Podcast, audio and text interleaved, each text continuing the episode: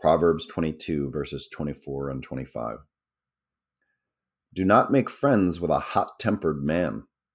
Do not associate with one easily angered, or you may learn his ways and get yourself ensnared.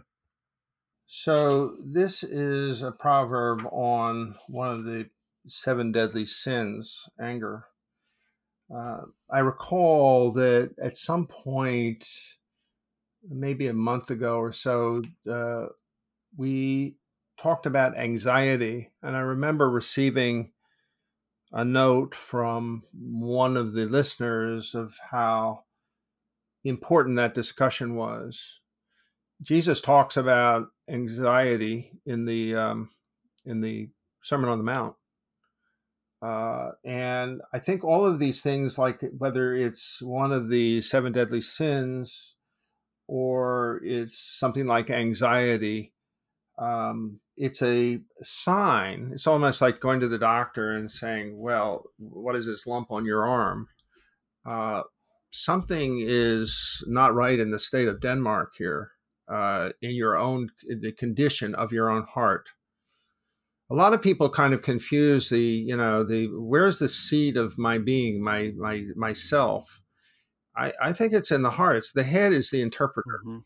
but the heart is the motivator and if you have anger or if you have anxiety or you have uh, lust or sloth or greed uh, on and on these are signs to you that something is infected within you hmm. and it needs you need to find a cure i mean these are metaphors obviously but some people call jesus the great physician because he did a lot of uh, miraculous curing um, um, mm-hmm. healings and and people still do this today but I think it's oftentimes subtler than we think. In other words, it's just a, a, slight aching of the heart.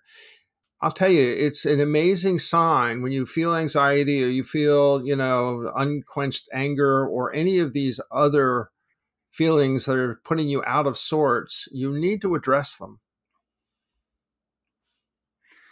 And yeah, and the advice here in Proverbs do not make friends with a hot tempered man. There's the, the issue you're talking about, which is identifying anger in our own hearts uh, obviously and then there's the issue here from the proverb of associating with or you know making hot tempered people angry people our company and you think about proverbs as an instruction from father to son but i think you know when we get into adulthood the wisdom is still there i'm remembering a few years ago there's a young man in the congregation around my age and he was really struggling in his workplace he was a like a wall street lawyer and he was working for a guy who was just super hot tempered, slamming doors all the time, pounding his fist on the table, red in the face, yelling, yelling, yelling every day. Slamming doors. And the guy I was talking with in the congregation was just like, man, I don't think he's going to change. You know, I don't know if I want to work for him the whole rest of my career.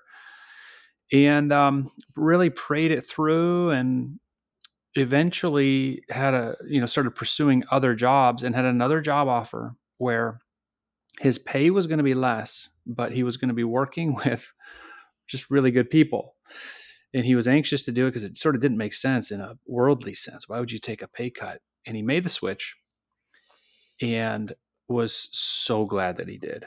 You know all the money in the world wouldn't solve the issue of being around this hot tempered personality all day long. And I just remember that often. And this this wisdom from Proverbs, I think, is relevant not only to children, you know, choose which friends you have, but also to adults. And I really like what you're pointing out too, Eric. Is like, okay, it's one thing to say don't hang around angry people. It's another thing to say, where is anger in my own heart? Eh, do I ever? Maybe I'm the person somebody needs to move uh, away from. You know, uh, hopefully not, but it's it's a humble way to approach it. Well, I, I, I'm, I, I, I think I'm um, not a surgeon of the heart, but I, I, mm. I, I'm, I think pretty honest about uh, how the, the, heart in my own life and and mm-hmm. that where it was, where it is. I mean, if I'm right, I'm picking this up from Oswald Chambers, not myself. That Mm-hmm. It's it's the heart of is the seat of all heart. Just you know, it will get us to lie to ourselves, even if we're totally rational. And okay, I, I want let me look at the uh, way forward here. I mean, a lot of people that run companies have five year plans and four year plans and one year plan. But if the heart's not in the right place, the plan's going to be changed. Trust me. Mm-hmm. Uh, and so the heart, I think we talked about this before. The heart should not be at war with itself, and it should not be at war with the world, even if the world is at war with you. I mean, because really, Christ should be the dominating, motivating thing. It's the rich young ruler can't follow Jesus because Jesus says, sell everything you've got and come and follow me. Mm-hmm. I don't know, you know, where is the promise in that? I mean, you either understand who Jesus is or you don't. And you'd be a fool mm-hmm. if you followed him and you thought he was a fraud. But Jesus is not assuming he, this guy came up to Jesus and called him, you know, uh, teacher. I mean, he was mm-hmm. he was in awe of him, but he couldn't go that last step. And that's kind of what happens in the human heart. You mean I have to give up this or I have to give up that? Right. No, you're you're trading up. Okay. Mm-hmm. you're trading up big time when you choose to follow Jesus Christ. Yeah. Amen.